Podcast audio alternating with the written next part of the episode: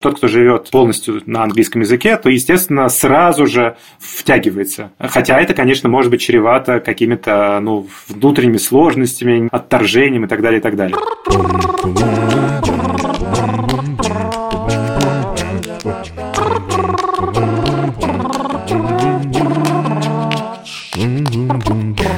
Это подкаст «Дай списать» от образовательной школьной платформы Яндекс Учебник. Меня зовут Елена Краевская, я работаю методическим руководителем Яндекс Учебнике. А меня зовут Полина Эйстрих-Геллер, я учитель химии и аспирант кристаллохимик. И мы тут обсуждаем, как устроена школа в современном мире, чему и как в ней учат, с какими проблемами все сталкиваются и что с ними можно делать прямо сейчас. Подписывайтесь на нас в Яндекс Музыке, Apple Podcast, ВК Музыка, ставьте нам лайки и звездочки и ищите нашу страничку на Яндекс Учебнике и в одноименной в группе во ВКонтакте. И сегодня к нам в гости пришел Женя Бакин. Женя Бакин – преподаватель английского с огромным школьным и внешкольным опытом. Когда-то руководил кафедрой английского в новой школе. Также он тренер и методист международной кембриджской квалификации. И в частности, я знаю Женю Бакина, потому что мы несколько раз приглашали его в Европейскую гимназию учить учить наших преподавателей и кафедры английского, и кафедры других иностранных языков. И эти семинары были супер полезные. Также у Жени есть свой сайт bakin.space, на котором вы можете, если вам интересно, посмотреть, почитать про разные курсы и методики, которыми Женя владеет. Привет, Женя. Привет-привет. Вот хотим с вашей помощью сегодня попробовать разобраться, как учить детей английскому или любому другому иностранному языку правильно с точки зрения современных научных исследований, в каком возрасте надо начинать, какие распространенные методики работают или не работают, и вообще, как выбрать хорошего преподавателя для ребенка. Очень понятные вопросы с э, очень непонятными ответами. Буду рад все это разложить по полочкам, э, один вопрос за другим. Супер, Полин, с какого холиварного вопроса э, по поводу английского мы начнем. Ой, у меня уже есть. Перед записью я общалась с друзьями и э, обсуждала с ними, что мы сегодня будем разговаривать про английский. Естественно, холиварных вопросов сразу много. Например, моя подружка сказала, что она посмотрела на Ютубе выступление какого-то человека, который сказал, что если не начать учить язык в два года, то дальше уже будет поздно, все будет плохо, у ребенка будет акцент, он никогда не вырастет до какого-то крутого уровня.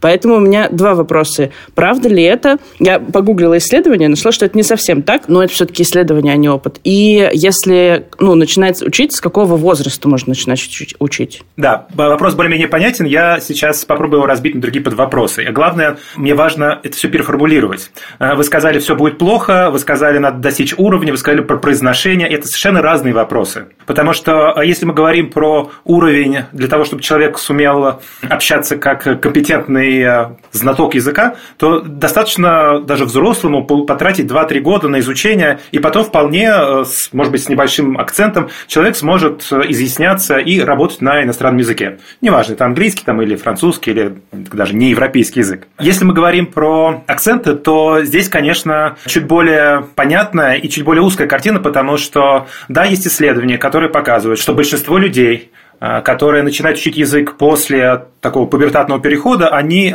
к сожалению, не достигают не native от э, уровня носителя с точки зрения произношения.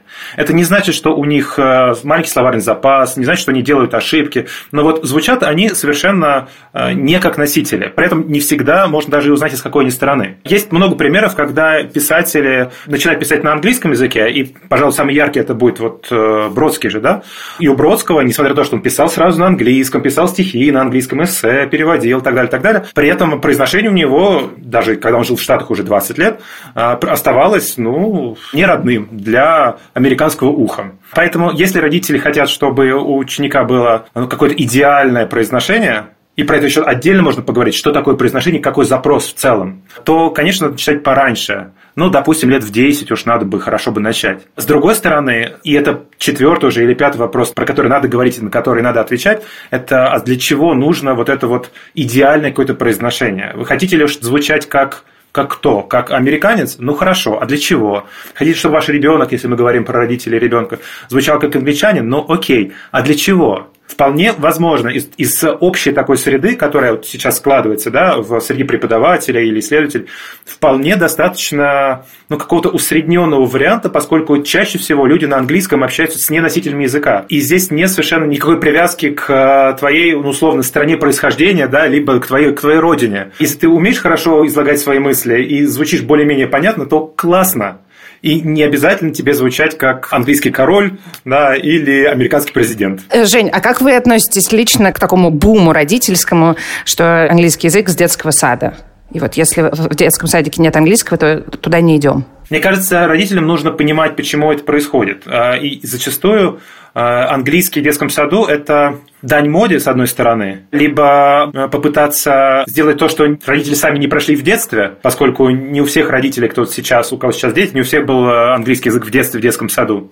И, возможно, это какое-то желание отдать все и уже поставить ребенка на, на правильные рельсы с э, маленького возраста. Я ничего не имею против при этом. Но я не думаю, что это непосредственно связано с языком. Естественно, что ребенок 9 лет очень быстро догонит ребенка, который начал учить английский в 6 лет. Если вы начнете заниматься заниматься английским полномерно, систематично, там несколько раз в неделю, с хорошим преподавателем, в группочке, с домашними заданиями, чтением, мультиками и так далее, и так далее, песенками, да, стишками, то однозначно десятилетка или девятилетка догонит любого своего а, одногодку, который начал заниматься английским э, на три года раньше. Это сейчас речь идет о ситуации, когда английский язык изучают э, не в среде. Понятно, что если мальчик или девочка попали в среду уехали на Кипр или попали там, я не знаю, куда, в Канаду в возрасте 6 лет, понятно, что к 9 годам они уже будут полуносители, и, конечно же, их уже никто никогда в жизни не догонит, поскольку этот язык будет для них второй, они становятся билингвами в данном случае. Но если мы говорим про Россию и детские сады, то мне кажется, что здесь не стоит пугаться тех садов, где нет английского, и не надо думать, что если в саду есть английский, значит э, ваши чада выучат все, и уже к 12 будет вам заказывать кофе где-нибудь э, да, или вести деловые переговоры.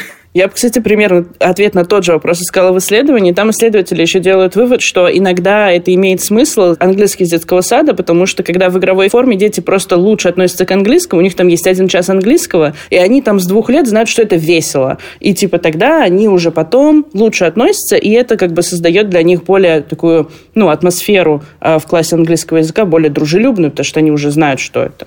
Да, это скорее какое-то культурное вот, погружение в английский мир, в, то, что есть второй иностранный язык, то, что, ну, обучение какой-то толерантности, работе в группе. И это не какие-то лингвистические, скорее, здесь цели уже достигаются, а ну, общегуманитарные, что ли, цели развития. Безусловно, важные. И потом, конечно же, складывается приятное отношение, и, возможно, в будущем будет проще учить и радостнее э, запоминать новые словечки. Да, я учила английский язык с 6 лет, потому что моя мама преподаватель английского языка, и это как бы ровно обратный эффект имело э, занятие. Но это скорее потому, что моя мама, а не потому, что с 6 лет. В общем, э, с английским у меня очень сложные отношения всю жизнь, но как-то где-то после универа, мне кажется, я его полюбила. Это довольно частая история детей-преподавателей, я так понимаю. Я про акценты хотела спросить. Мне кажется, тоже миф, когда, например, в школе преподаватель говорит с каким-то не тем акцентом, который родители хотят, или родители, например, просят от школы, чтобы в школе преподаватель был именно native. И это как-то влияет на обучение. Это тоже частый миф,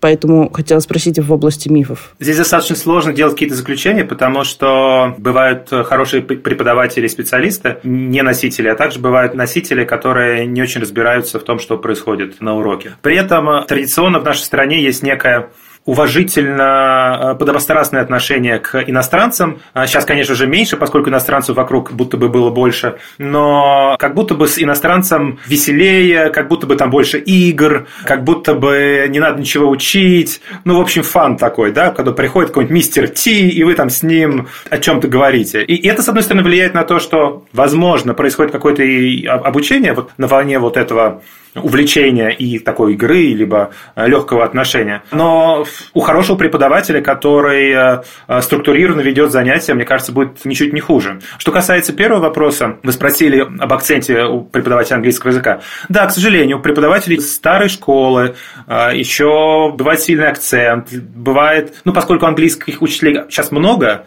да, и как будто бы несложно попасть в наши ряды, получив диплом, либо получив какой-то курс повышения квалификации пройдя, либо просто набравшись смелости сказать, я там знаю. Иногда бывает, что произношение не очень, особенно у тех преподавателей, которые научили английский достаточно давно, когда не было радио, ютуба, компакт-дисков, mp3-файлов, эм да, когда не было этой наслушанности. Мне кажется, что модель э, чрезвычайно важна, и в хорошую школу я бы, если школа себе это может позволить, я, конечно же, бы искал преподавателя, который, ну, разбирается и звучит соответствующе. И, к сожалению, были случаи, когда я отказывал э, в вакансии преподавателю исключительно из-за того, что вот э, слишком сильно звучал русский в акценте, который демонстрировал преподаватель рок английского. А вот можно тогда такой вопрос, вопрос бывшего зауча насчет вот отказать э, или взять преподавателя? Действительно, как бы я встречала хороших преподавателей с не очень хорошим акцентом. И какая-то такая была мысль у нас, что вот в случае старших классов, где они, например, к экзаменам готовятся, 10-11, акцент можно пережить. Ну, то есть, если действительно хороший, сильный преподаватель хорошо готовит к экзаменам, то с, с акцентом в 10-11 классе не так страшно. А вот в началке и помладше, скорее, все-таки нет. Как вы относитесь к такой мысли? Это вполне резонно, потому что старшие уже могут логически э, отфильтровать, что им нужно, что не нужно, с одной стороны. С другой стороны, преподаватель, если серьезно настроен, может э, прямо сказать о таком своем недостатке и компенсировать его аудиофайлами, ну, какими-то материалами. И понятно, что преподаватель в старшей школе, даже в средней школе, не является исключительно носителем знаний для ученика. Когда есть у нас YouTube, у нас есть подкасты, и было бы глупо не использовать все это на урок. Как правило, все это используется да, хорошим преподавателем. Другое дело в младших классах, сколько не нажимай какую-нибудь песенку «Мама Shark, Папа Shark», все равно приходится или нужно говорить yellow, red, э, red lorry, yellow lorry, да, вот это вот. И если преподаватель не выговаривает, то мне кажется, у ребенка может быть неправильная модель. И здесь, конечно, ну, важно, ну, наверное, про это договориться прям честно с самого начала. Сколько часов в неделю нужно учить английский ребенку? Для чего? И я сейчас не увиливаю. Это те вопросы, на которые учителя еще хоть как-то могут ответить, хотя скорее не всегда. А родители уж точно нет. Ну и ученики просто плывут за боржой вперед. И это хорошо бы. Хорошо бы, если бы родители ставили себе цель, чтобы подросток там, к 15 годам, к 16 э, мог сдать какой-нибудь кембриджский экзамен, либо его альтернативу, э, либо хорошо сдал ЕГЭ, но при этом понимая, что ЕГЭ какие-то навыки не тестирует совершенно. Например, навык коммуникационный. Вообще там этого нет. Несмотря на то, что это заложено на бумаге, да, но формально этого нет. Понятно, что родителям, наверное, неохота разбираться. Поэтому, если просто отвечать на вопрос, ну, чем больше, тем лучше. И это, на самом деле, из того, что я знаю, это единственная э, переменная, которая ведет к успеху, это время. Чем больше тратишь время на язык, тем ты лучше в этом. Другой вопрос, будешь ли ты продвигаться быстро или медленно, э, в какую сторону будешь продвигаться, чему научишься. Но если хочется продвинуться, надо тратить время. И чем больше, тем лучше. А вот если, например, я родитель, и я хочу, например, чтобы к концу школы мой ребенок так разговаривал, чтобы он, например, там мог что-то читать, ну, в общем, неважно, у меня есть какая-то цель, или у ребенка есть какая-то цель, например, ребенок хочет смотреть сериалы, но у ребенка ничего не получается. То ли нет внутренней мотивации, то ли занятия какие-то не такие. Как мне, как родителю, понять, что препод ок, э, что мне нужно нанимать репетитора, что мне нужно как-то помочь ребенку, или какие-то, может, есть маркеры здесь? Хороший вопрос. Мне кажется, что нужно прежде всего проговорить с преподавателем, как он себе видит развитие, ну, не вашего, да, конкретного ребенка в принципе и понять, насколько преподаватель компетентен и может видеть вот эту простройку. И потом спросить, а как сделать, чтобы прогресс был? И это вопрос, здесь же много граней, это, как вы правильно сказали, может быть вопрос мотивации, совпадение с преподавателем, не совпадение с преподавателем. Если ребенок подросток, может вообще ничего не охота делать и а, охота просто мультики смотреть. И это тоже нормально. И ну, преподаватели, как правило, с этим как-то справляются, да, и родители с этим справляются. А, поэтому здесь, мне кажется, хорошую роль раньше играли а, экзамены международные кембриджские, потому что когда в младшем возрасте ученики подсаживаются на вот эту кембриджскую лесенку а, экзаменов, да, э, там сначала для малышей Young Learners, потом Pet Cat, потом First, потом Advanced, то вроде бы и, и виден сразу прогресс, ну, потому что ты бумажку получил, сертификат дал, еще с Кембриджем, там, красивый. Они вроде бы чему-то научились, и потом они могут применять эти знания на практике однозначно. Потому что если мы не используем каких-то маркеров, то как он, с пятого класса до 10 5 лет. И вот и что, думать нам, как я через 5 лет буду что-то по-английски говорить, без вот этих промежуточных ступеней, мне кажется, сложно. Поэтому надо выбирать себе какие-то реперные точки, что ли, какие-то ступени, Раньше это были, когда кембриджские экзамены сдавали в России, вот э, прям очень хорошая история была. Сейчас, ну, возможно, альтернатива, наверное, какие-то кембриджские, только ну, внутренние, неофициальные примерно на это же и рассчитывать. Во всех исследованиях, которые я прочитала, говорят, что в драйверами изучения иностранного языка, особенно второго иностранного, там, третьего и так далее, является внутренняя мотивация ребенка. И в целом также многие ресерчеры говорят, что второй, особенно, опять же, иностранный, в целом иностранный, развивают коммуникативные, развивают навыки групповой работы. Короче, они развивают все на свете, но при этом основным драйвером является внутренняя мотивация. И вот, например, там, я не знаю, Вася Пупкин, или там у меня была точно такая же история в школе. Мне как бы не очень хочется изучать второй иностранный. А у меня в школе это есть. И вот там я учусь год, два, три, и в конце, после третьего года, по-французски я знаю только, как кошка будет. Серьезно. Нормальная ли эта ситуация, например? Потому что мне кажется, что учителя могут начать загоняться, если у них за три года ребенок знает только, как кошка будет по-французски. Или все-таки препод так себе был? Я не знаю, какой был э, преподаватель, э, но мне кажется, что вне зависимости от мотивации, которая, безусловно, важна, то, что происходит на уроке, зависит от преподавателя. Даже с нулевой или отрицательной э, мотивацией преподаватель может э, сделать так, что ученик что-то выучит. Больше или меньше – второй вопрос. Я думаю, что, безусловно, не все хотят учить второй иностранный язык, да и первый, да вообще в школу не все хотят ходить. Это нормально. Но если учитель подходит к ученику и говорит, что, дружок, ну вот так получилось, что мы с тобой, или с вами, уж не знаю, каких там отношения, да, что мы с тобой сейчас вот 40 минут должны быть вместе. Потому что ты входишь в школу, тебя отправили в родители, а я здесь работаю. И нам хорошо бы что-то вместе поделать. Поэтому давай мы чуть поиграем тут с тобой. Выучим от 1 до 10. Un, deux, trois, quatre. Выучили? Классно. На второе занятие приходит ученик. Ну что, помнишь что-нибудь-то из э, там trois? Не помнишь? Ну, а, а помнишь, ну научи соседа или проверьте друг друга. Но вот мне кажется, пусть это будет не, не быстрое развитие, я сейчас, конечно, немножечко шучу, да, и передергиваю, но э, то время, которое есть у ученика и учителя, это ответственность учителя непосредственно. И я в этом очень сильно убежден. И понятно, что учитель не должен требовать от ученика обожания предмета, либо обожания себя, да, это невозможно. Но я уверен, что почти с каждым учеником рано или поздно можно договориться и сказать, что вот хотя бы давай вот здесь, попроводи линии между словами и переводом, или картинками и словами, и глядишь, хоть чего-то ученик запомнит, либо хоть какие-то мультики он да, да посмотрит, там, Трио с Бельвиля, или там, я не знаю, там что. Да, но в таком случае получается, что учитель должен обратить внимание на то, какие цели он ставит, ну, к концу обучения. Мне кажется, что учитель всегда должен ставить цели, но я боюсь, что в нашей среде часто а, учителя становятся заложниками программ, Э, и поэтому пытаются подтянуть э, нерадивого или сопротивляющегося ученика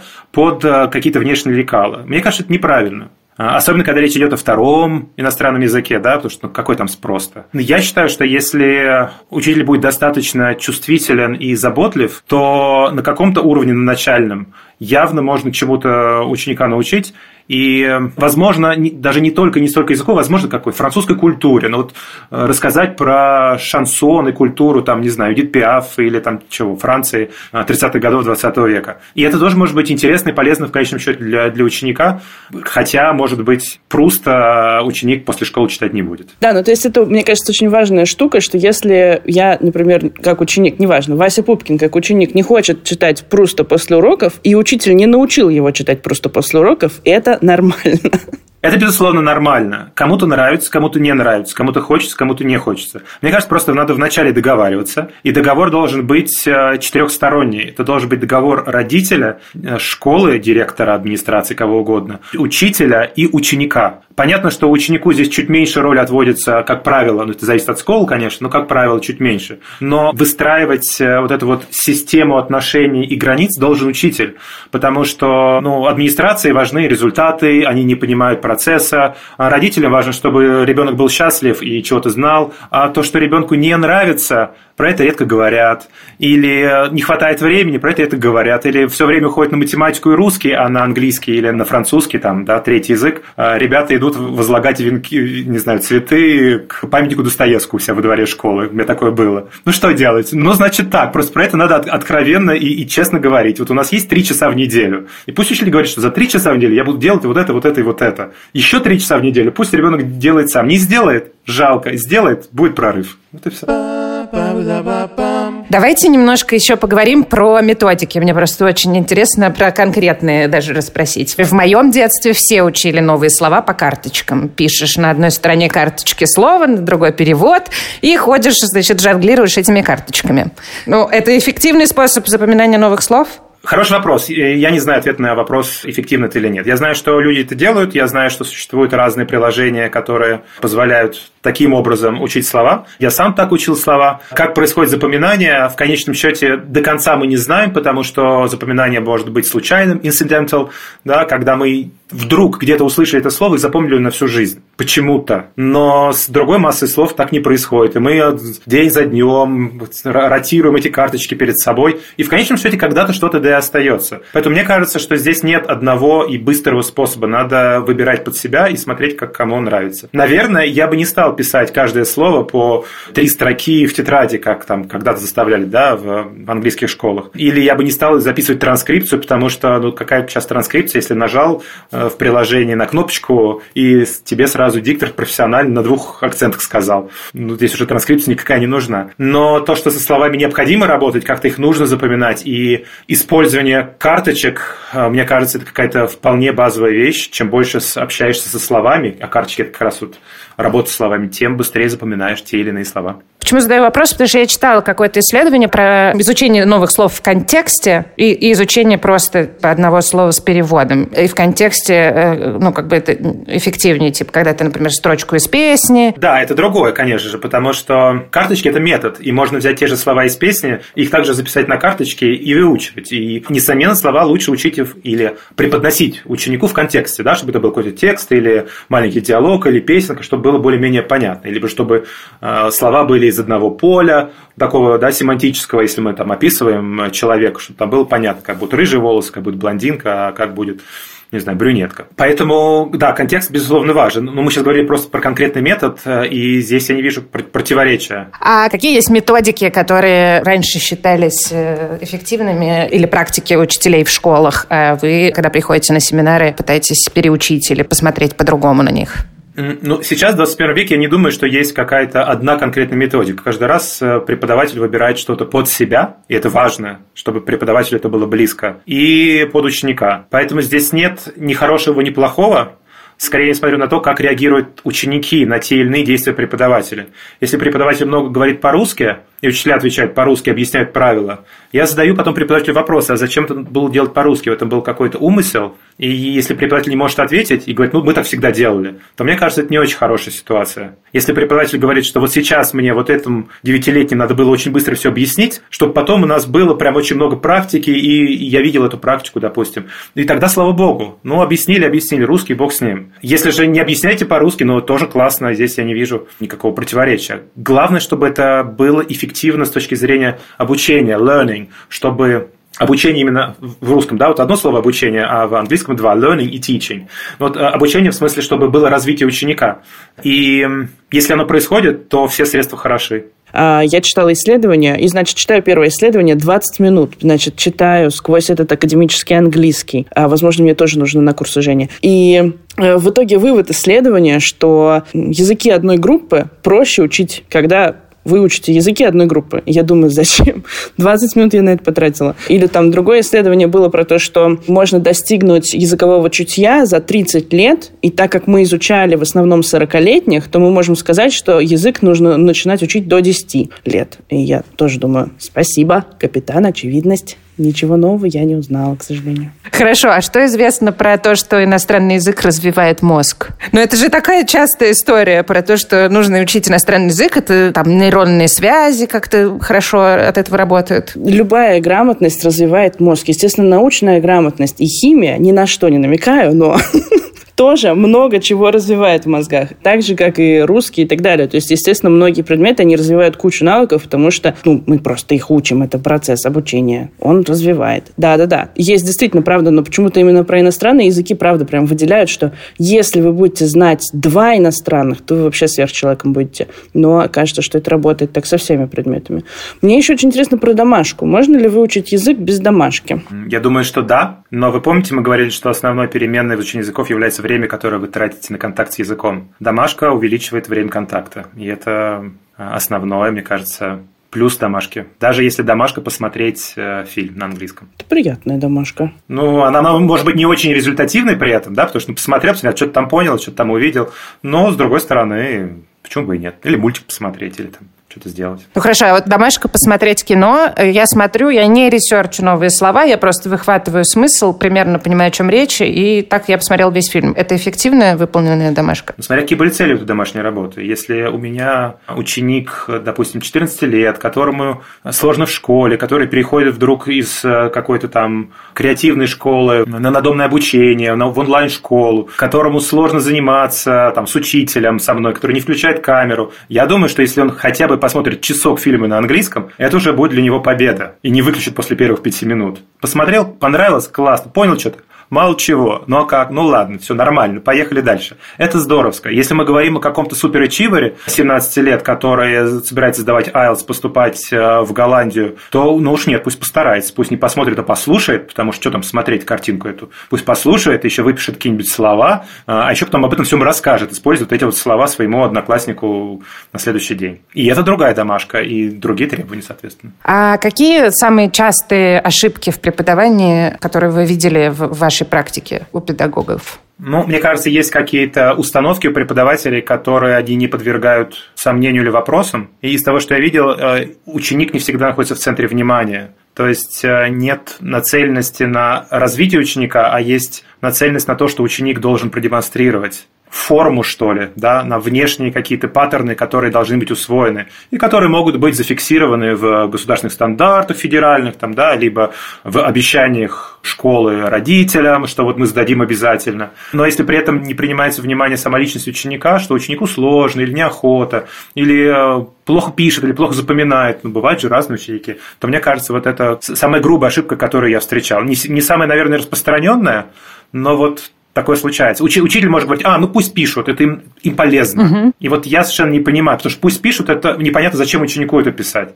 Или пусть ученики сделают стенгазету. И вот у меня такое было буквально три года назад. Я говорю, где вы стенгазеты видели? Когда вы читали последний раз стенгазету? Кому это? Что такое стенгазета вообще? Ну, то есть, с точки зрения ученика, это, ну, это какой-то нонсенс. Мне кажется, что такого рода подход, он очень э, деструктивен. И при этом я, конечно, из тех людей, которые говорят, нет, слова надо учить, вот этот список слов будет диктант, э, приходи, пожалуйста, не выучил, получаешь свой там единицу или чего-то, приходи, переписывай. Я считаю, что если была изначально договоренность, что мы пишем диктанты, то значит мы пишем диктанты. Я не за свободу на уроке, но я за то, чтобы с учениками разговаривали, их видели и спрашивали. А есть, э, с вашей точки зрения, люди, которые просто не способны выучить второй иностранный? Это прям хороший вопрос. Выучить, чтобы, э, ну, чтобы что? Чтобы программировать что-то и в чате, значит, писать своему коллеге из Индии, допустим, а, что работа сделана, но мне кажется, это могут все, более-менее. Да, но если там нет какого-то отклонения уж прям совсем. Если мы говорим про то, что человеку нужно выходить и на аудиторию там 100 человек делать какие-то доклады на английском со сцены, то, наверное, кому-то будет сложно это делать. И более того, эти сложности будут связаны не, не столько с языком, возможно, со страхом сцены или публичных выступлений. И это какое-то что-то смежное, не обязательно английский. Надо просто понимать, что значит выучить английский в вашей конкретной ситуации. Есть просто частая вот эта история, когда когда кто-то говорит, у меня вообще нет способностей к иностранным. Наверное, это про это, и, наверное, вы на это и ответили что у каждого свои цели. Ну, способности может быть меньше, и результат будет как будто бы ниже. Что такое ниже результат? Значит, э, после потраченного количества времени э, один человек может что-то сделать чуть менее успешно, чем, чем другой человек, да, и получается, что результат как будто бы ниже. Но это не значит, что человек вообще не способен ничего делать. Это как с танцами. Не знаю, есть люди, там, которые очень растянуты, очень музыкальные, очень танцевальные. Э, и вот у них там сразу, хоп, сделал, они там танцуют себе, танцуют. Танцевать может каждый, у кого есть и руки, и ноги, даже танцуют те, у кого есть нет ног, которые танцуют в колясках. Это нормально нормально. Но просто времени уходит на подготовку больше. Не факт, что все из этих танцев, которые происходят, надо показывать по центральному телевидению. Да? Здесь с английским примерно так же. В целом, я бы предложила последний вопрос про хорошего препода. Если я родитель, как мне понять? Я услышала, что да, есть договоренность про цели и результат, который можно померить каким-нибудь тестированием. Но помимо результата экзамена, еще бы мне понять вообще хороший препод. Вот как мне понять, хороший или препод? Потому что, ну, это экзамены там год, например. Надо поговорить с ребенком, во-первых, нравится или нет. Нравится. Если нравится, то, ну, в целом ок. А потом что делали еще? Если нравится, и нам а, Мария Ивановна рассказывала о своем котике на даче по-русски и показывала фоточки, то, может быть, стоит усомниться в непредвзятости ученичка.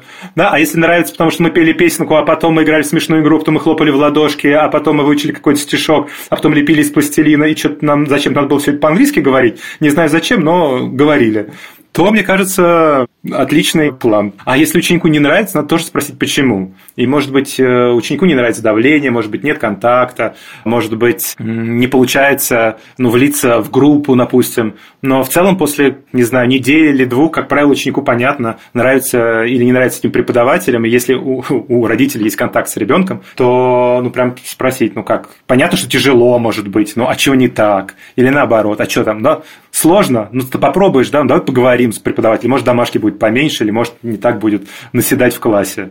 Ну вот, вот и все, мне кажется. Хорошо, тогда я бы еще немножко про увлечение билингвальным развитием. Будем разговаривать с ребенком дома на двух языках, чтобы он вырос билингвом, потому что вообще-то билингвы, они гении, там что-то в мозгах такое происходит в этот момент. Что про это думаете? Я про это мало чего знаю. Я понимаю, что очень сложно создать среду, чтобы было билингвальное развитие. Я видел э, две семьи, где это удалось и где э, с мамой говорят только по-английски или по-испански.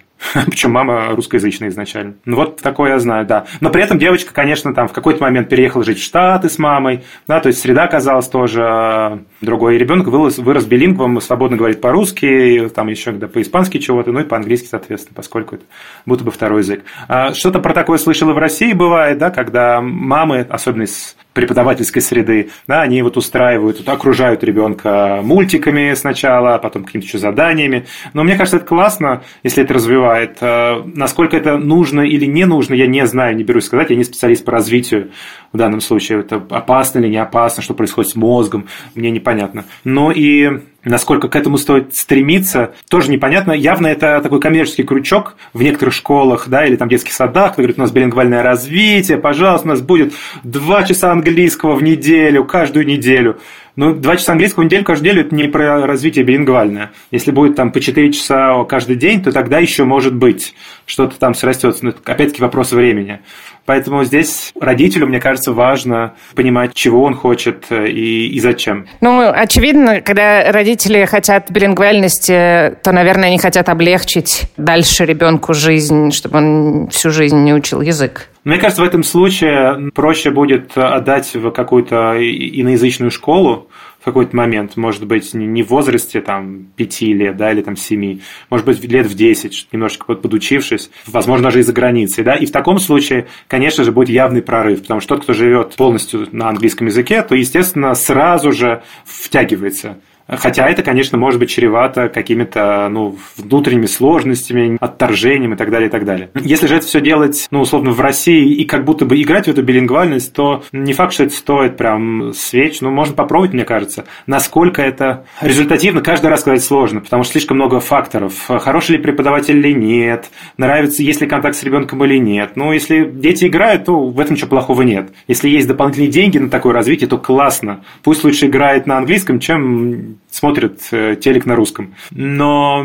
явно надо отсекать вот эту вот коммерциализацию, которая часто появляется и в каких-то садиках, и в школочках частных. Смотреть, насколько люди компетентны в этом. Я пока готовилась, прочитала в книжке ровно то же самое, что только что сказал Женя, но только очень сильно обобщенное. Там было написано, что дети, которые с двух или с трех лет изучают английский, но с неподходящей методикой, в итоге учатся до уровня C1 типа там 12 лет, а взрослые, которые уже в сознательном возрасте учатся, они учат до C1, тут могу ошибаться, типа 6 лет. То есть в два раза дольше, если методика не подходит, и если ребенок маленький, в два раза менее эффективно. Мы, конечно, много говорили сейчас про детей, да, ну про взрослых или про подростков тоже можно сказать, потому что часто у взрослых нет того времени, которое есть у детей. И это очень важно понимать. И поэтому как будто бы мы хотим начать раньше, чтобы к 17 годам уже все. Голова не болит, уже знает. Потому что, ну, типа, в 20 начинать учить язык интенсивно, ну, это прям надо отказаться от какого-то другого обучения, либо от работы, либо еще от чего-то. С другой стороны, дела могут пойти быстрее, потому что есть четкая цель, понимание. Возможно, какие-то игры отойдут в сторону, будет больше прям непосредственно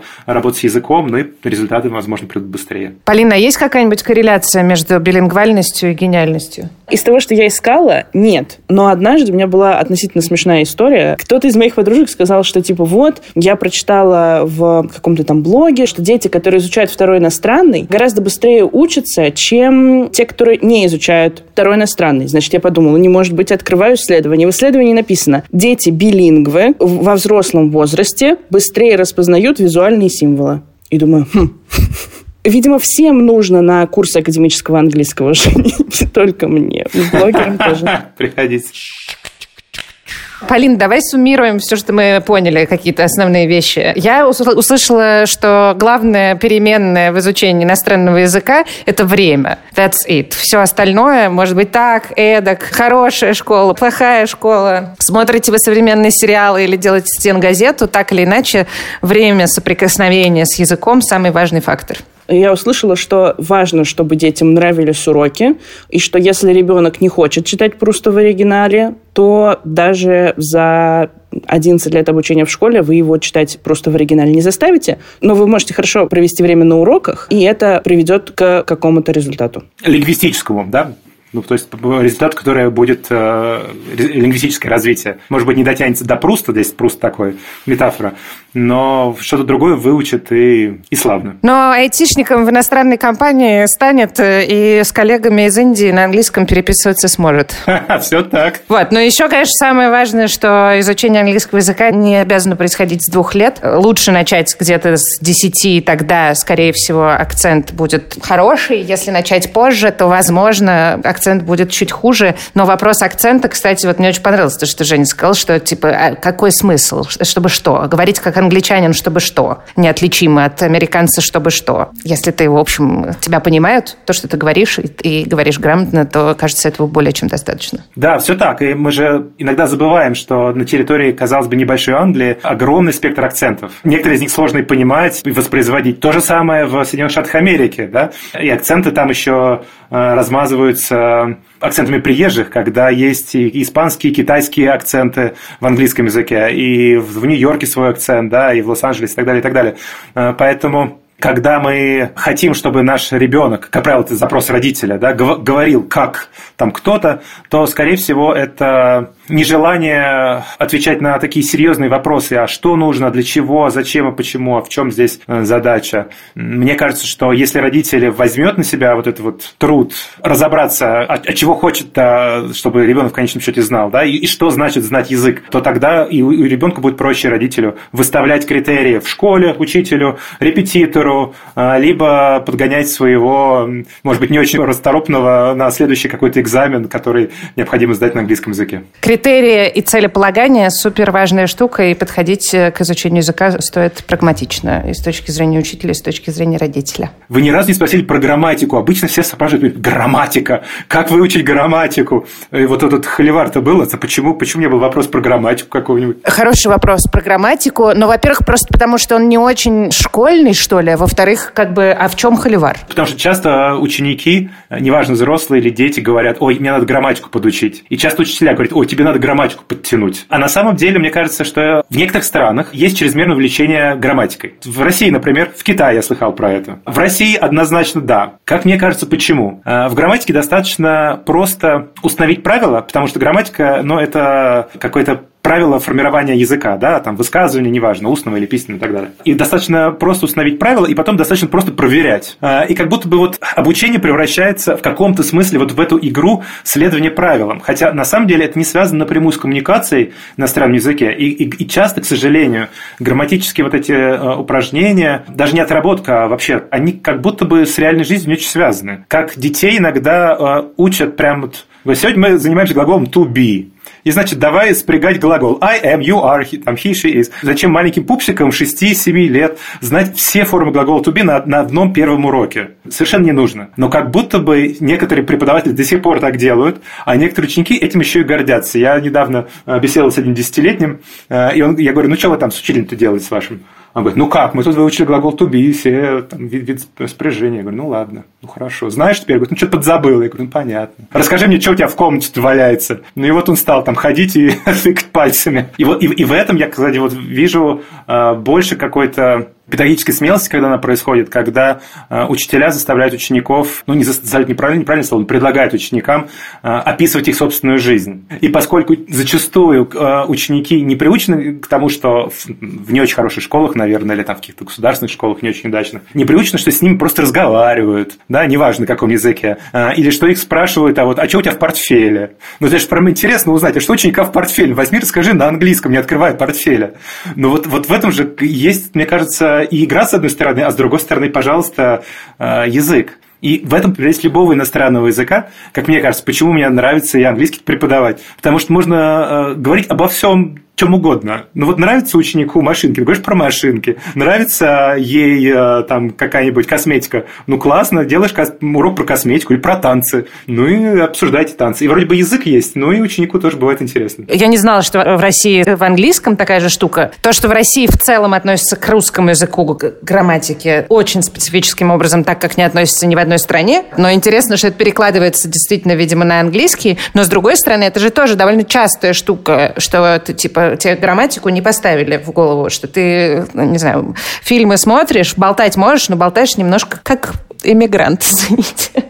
Ну, иммигрант и иммигрант. Ну, ладно, если, если была цель выучить правила, ну, вы, выучивают их, и, и, классно. А если не, не было такой цели, то, может быть, такое простое коммуникативное общение, оно и быстрее дается. А грамматика, типа, догонит потом? Ну, это хороший вопрос. А, это не значит, что не надо заниматься грамматикой, не значит, что не надо изучать правила, да, не значит, что а, не стоит обращать внимание на, а, на формы. Несомненно, стоит. Но, опять-таки, чего вы добиваетесь на каком этапе? Если вам нужно через полгода ехать в другую страну и там уже, э, не знаю, работать, то можно, мне кажется, грамматикой заниматься минимально, а наращивать что-то другое. Коммуникативные навыки, переспрашивать вопросы, вопросы, да, задавать какой-то вокабуляр, подучивать. Если вы понимаете, что вам нужно сдать там какой-то крутой экзамен и очень хорошо выглядеть с точки зрения языка там, через год или полтора, потому что у вас будет какая-то большая стажировка, командировка, либо повышение по, по службе, то, конечно же, придется походить на курсики или там с преподавателем позаниматься, в том числе э, разобраться с какими-то грамматическими конструкциями. Но но это не то, чтобы надо брать и э, зазубривать правила, как когда-то у нас делали, да, и потом пытаться еще пересказать на русском языке.